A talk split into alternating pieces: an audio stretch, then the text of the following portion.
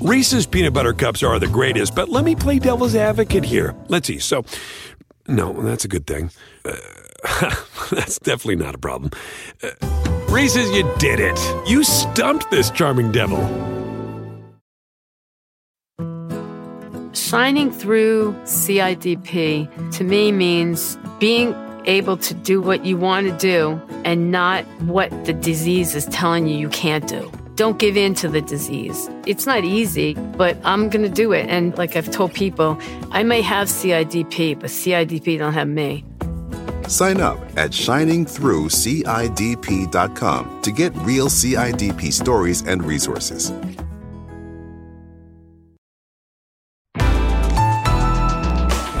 LiSTNR production.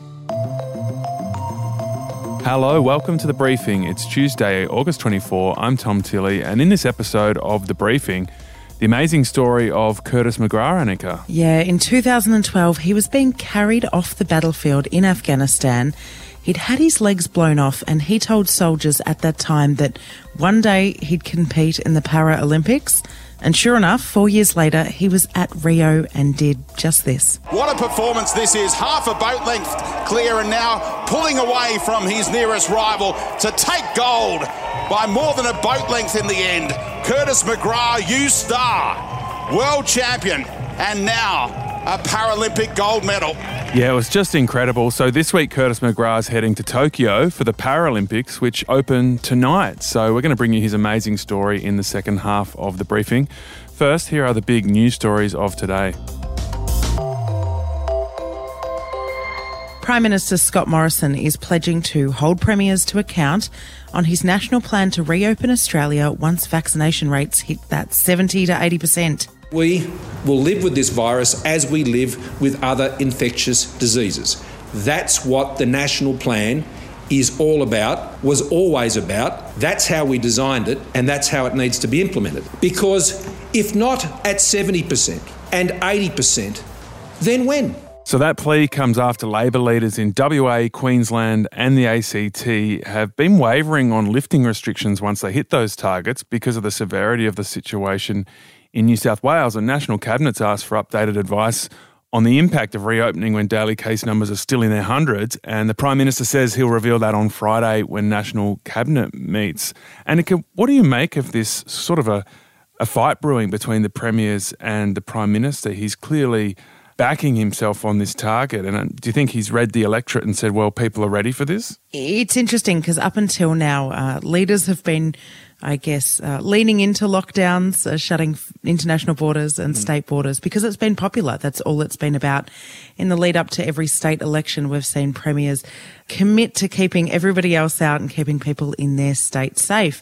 Maybe he's read the room. He's very into polling and decided that as other parts of the world start to reopen and as those vaccination rates go up, that the appetite might change. And I think he perhaps is right. I don't think anybody wants to open up now when we're seeing huge numbers of cases in New South Wales, rising cases in Victoria, and we still have so many unvaccinated.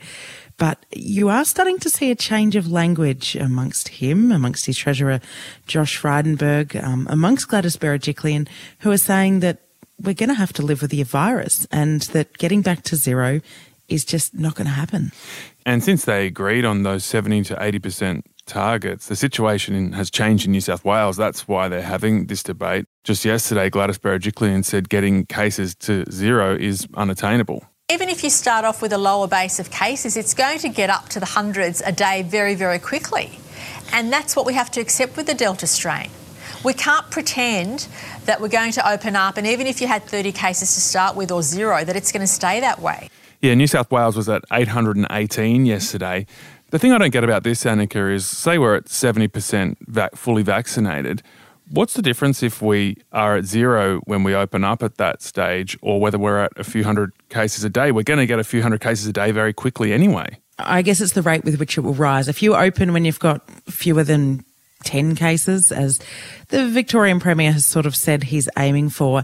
And you've got 70 to 80% of eligible people, and that doesn't include children, vaccinated.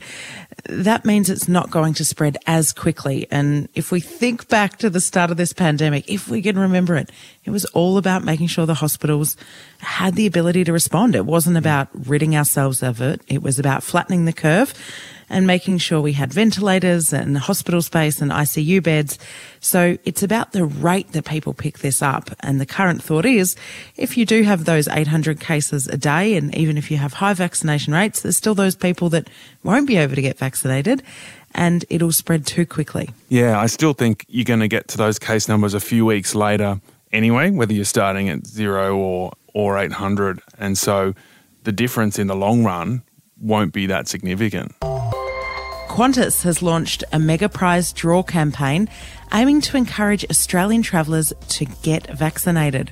Uh, but we feel that now's the time to help recognise those people that have taken that step. And we believe vaccine is our ticket out of the pandemic. And if we can do our little bit uh, to, to recognise those people, why not? So that's the Qantas CEO, Alan Joyce, there. He announced yesterday the airline will offer 10 people a year's supply of flights to 60 destinations, including overseas. Uh, along with free accommodation and free fuel. Sounds pretty tempting, Tom. From this morning, Qantas will also offer all fully vaccinated passengers over the age of 18 a reward of some sort. You can choose either a thousand frequent flyer points or 15 status credits or a $20 flight discount on any Qantas or Jetstar flight. Mm, I think um, just getting to travel is probably enough of an incentive for most people. Um, that's what they're doing in terms of a carrot. In terms of a stick, um, they're saying that all employees have to be vaccinated, frontline employees by the middle of November, and the rest of their staff by the end of March. The Australian government says it's committed to doing the right thing by helping the people of Afghanistan revealing an RAAF flight evacuated another 450 people from Kabul on Monday. This is a situation that remains extremely volatile and very dangerous. Our top priority continues to be ensuring that safe departure of Australian citizens and visa holders, and also working with our friends and partners uh, to support one another's evacuation operations. That was the Foreign Minister, Marise Payne. The latest rescue mission brought the number of people evacuated by Australia to 1,000. And Australia is likely to resettle around 12,000 Afghan refugees after calls from both sides of the political spectrum.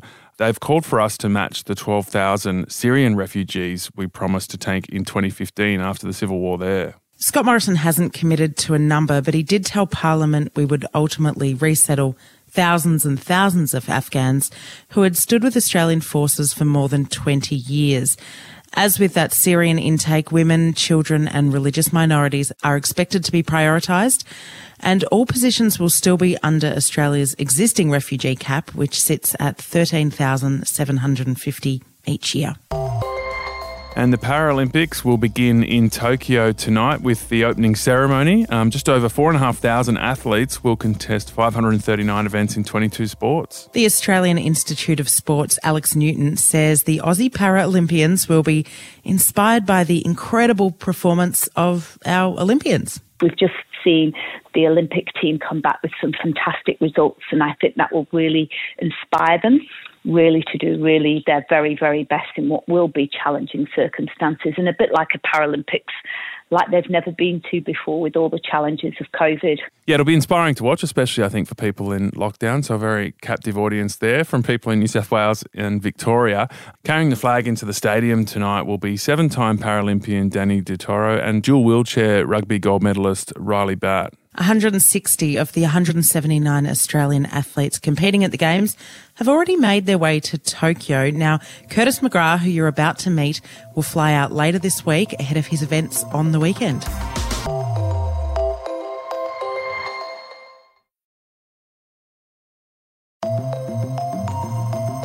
Curtis McGrath was a Defence Force engineer with one of the most dangerous jobs in the war in Afghanistan clearing landmines or improvised explosive devices. And on a 2012 tour in Afghanistan, disaster struck. He had both his legs blown off, but as he was being stretchered off, he told the other soldiers that one day they'd see him in the Paralympics. And they did. It wasn't that long before he won gold at the very next Olympics in the men's KL2 canoe sprint event. So, in this interview, you're going to learn about the way he thinks and what drove him to get there to Rio within four years. And we're speaking to him right as he gets ready to fly to Tokyo for the Paralympics, which start tonight. Curtis, thanks so much for joining us. Is that story really true? Did you actually say you'd be going to the Paralympics as you were being carried off the battlefield? Yeah, I, I did. And uh, the reason why I said it is I could see that the guys around me were going through some trauma. And if I could say something or do something that could somewhat alleviate that trauma, I would. And, and that's, that's why I said what I said. And um, I wasn't sure if that was going to be the path in which I'd take, but um, you know, it was just something that sort of sprung to mind, and maybe it planted the seed. What were you seeing in your mind when you said that? Well, I, you know, I could see that you know the trauma that I was going through was not just my trauma; it was their their trauma too, and also you know the people that I loved and, and cared for around the world were, were about to receive some traumatic news as well. Mm. So I think that's a an interesting thing to think about. You know, as an individual going through a traumatic event, it's not just one person. There's so many mm. people affected, sort of ripples through their lives, and yeah, I could just tell that they were hurting too. And you know, there was a few guys crying and and whatnot, and, and myself included. But it's just one of those things that you know you could see it, and I could see that they were hurting. So I was just going to say something. Your accident was in 2012. Within a few years, two years, you were winning gold at international canoeing events, and then of course the Paralympics in Rio. Talk us through the recovery, um, especially within that time frame. You sound like somebody that was quite positive early on and, and re-geared your life, but was it like that the whole time? How did it sort of evolve? Yeah, I guess I was quite positive throughout the whole time. Um, I, I, guess I was just looking for the next opportunity and the next sort of optimistic advantage I could take. And I think I always had something in front of me to keep me sort of motivated and, and interested and focused. And I think, you know, firstly, it was you know healing and, and getting better and getting stronger and then learning to walk. And I was always setting all these little goals all the way through. And from healing and up and walking, you know, I was starting to explore new things, para sports, you know, I did athletics, swimming, archery, bit of wheelchair basketball. And I sort of gravitated towards sports that I enjoyed as a kid growing up. And I grew up in New Zealand in Queenstown, so had um, pretty adventurous upbringing. So I had the opportunity to whitewater kayak when I was little at school and um, really loved that and, and heard that Paracanoe was being introduced into Rio and sort of gave it a go and it went really well. So I was, you know, had a little bit of experience there, but also dangling a carrot that I really enjoyed. And I think that's something that should be noted down as well is that you got to try and enjoy what you're doing, and, and that helps with the motivation too. Now, Curtis, I don't know if uh, you're giving yourself enough credit there. You seem to have had incredible drive. Uh, not everybody might have that after going through an injury or through trauma. So I wanted to ask, what do you say to people? How can we help people who perhaps don't have that same optimism?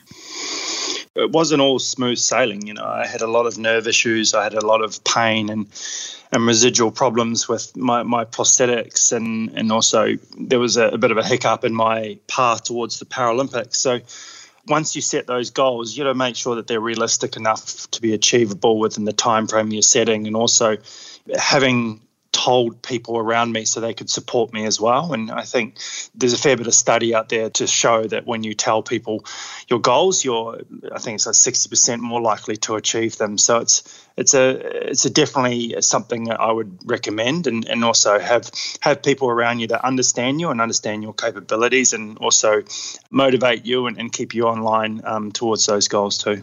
Your approach to this situation mentally is is quite mind blowing. That you know, from the very first instant, you were goal orientated and, and looking for the positive, um, and the opportunities in this situation, and even to, I guess, navigate those setbacks you would have had along the way that you just touched on briefly there. Had you done some kind of psychological or motivational training before your accident that set you up well for this? No, the goal setting thing came along after my injury. I wasn't really that goal orientated before being hurt. And I just saw that I needed something that was going to keep me focused, keep me motivated, I think. And sport was something that I was naturally sort of gravitated towards all the time, even mm-hmm. growing up as a kid.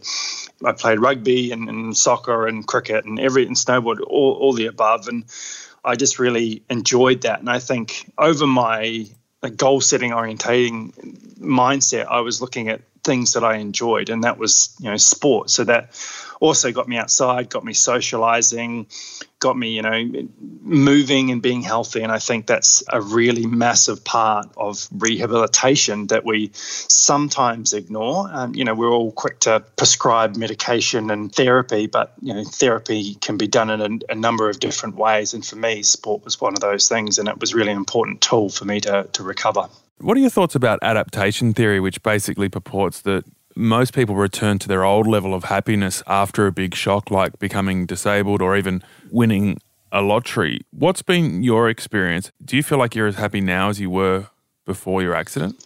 I think so. I think I appreciate things a little bit more. I've been given obviously a unique perspective moment of what is a bad day, and mm. and obviously through my experiences in the military and, and what lifestyle we have and how lucky we are here in Australia. And I guess I wasn't depressed or overly excitable before, but I sort of moved back into it and uh, saw opportunities in front of me that I could potentially take advantage of and and have an amazing support team around me that allowed me to look at those opportunities with a, a glass half full situation. A lot has been made about the current Olympics that we've just had and, and coming into the Paralympics that they come at a time when the, there's so many limits on the world, uh, limits on movement, limits on travel, um, work. What do you think it is about the spirit it's ignited in what we've seen in the two weeks in Tokyo so far and what we're about to achieve that people really need at the moment, I guess. Mm. Yeah, it, it is great to have something on TV, especially considering half the country is in lockdown. And I think the Paralympics only just exaggerate everything you've just talked about by you know, seeing the, the possibilities of human movement and, and togetherness and, and coming together for a, an event that's global and, and you know peace orientated and it is an amazing feeling being there and being a part of that and you know, I can't wait to get over to Tokyo and and join the rest of the, the team. But as you're saying, like it is a pretty tough time about the globe.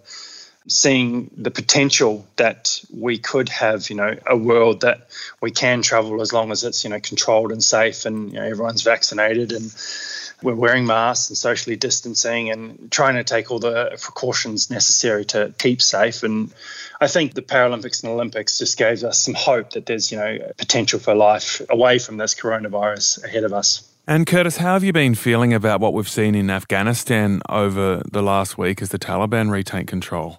Yeah, it's obviously a distressing time for myself and the rest of the veteran community, but not as much as the people of Afghanistan and what they're having to deal with and, and going to have to front and hopefully won't be as tyrannical as it was before we were in Afghanistan. But it is a hard thing to see considering, you know, the, the lives lost and the limbs lost and, and the injuries and the cost and, and the time it's taken to, to get Afghanistan to a level where we felt it was, you know, safe and, and secure and stable enough for us to withdraw. But unfortunately, we can't be there forever and we can't hold Afghanistan's hand through every bump in the road and this is an almighty mountain that they've got to climb but at the same time it's it's mm. up to them as well they also need to to come through it um, and, and hopefully they come through it in a safe and stable manner I feel that what I contributed to Afghanistan made the place better you know I was there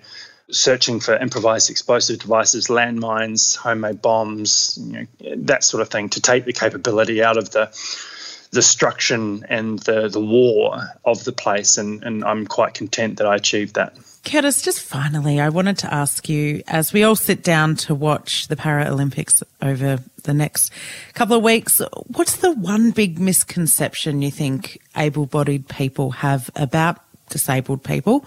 And what attitude would you like to see change? It's the initial attitude that, or perception that able-bodied or, or however you want to call it um, give a, a, disabled person, and that's just giving the person a chance first. I think you'll be surprised at what they can achieve. I think um, the opportunities should be equally as accessible and, and open to a person with disability. And, and if they are given a chance to try and a chance to show how good they can be, they will surprise everyone. Yeah, well, I've seen uh, through your story and um, someone like Dylan Alcott that someone might have a physical limitation, but that inspires them to actually make their life even bigger and even more exciting than it might have been otherwise. Exactly. I'm, I'm not talking about like a sympathy sort of token. I'm, I'm talking about just an equal opportunity. It, it doesn't need to be, you know, made so apparent that this person is being given special treatment because they're a disabled person. Just an equal opportunity, I think, is, is all we're asking for, and and they will quietly surprise the capability of that person. And that's often because they've had to have such a strong mentality to get through their challenge, right? That's right. Just work a little bit harder, and you know, life is somewhat a little bit more difficult, or, or you know, you have to look at things in a different point of view, a different perspective, and you know, that you figure things out differently, and that's quite a cool attribute to bring to the table, whether it's employment or sport or an adventure challenge. It's uh, a pretty amazing way in which we can see the world from a different point of view one of our incredible Paralympic hopes there, Curtis McGrath, who will compete in Tokyo next weekend in a few canoe events. So make sure you catch them. Tom, what did you make of that? Such an amazing story. Firstly, just his approach right off the bat to look for the positives and the opportunities. That is just mind blowing that he was able to think that way straight away. And then what he's achieved since is just incredible and shows that despite a physical limitation, your world and your experiences and what you can achieve can just be so much bigger if it's driven by that, that amazing attitude that we heard earlier. Tomorrow on the briefing, we interview the Home Affairs Minister Karen Andrews about bringing Australians home.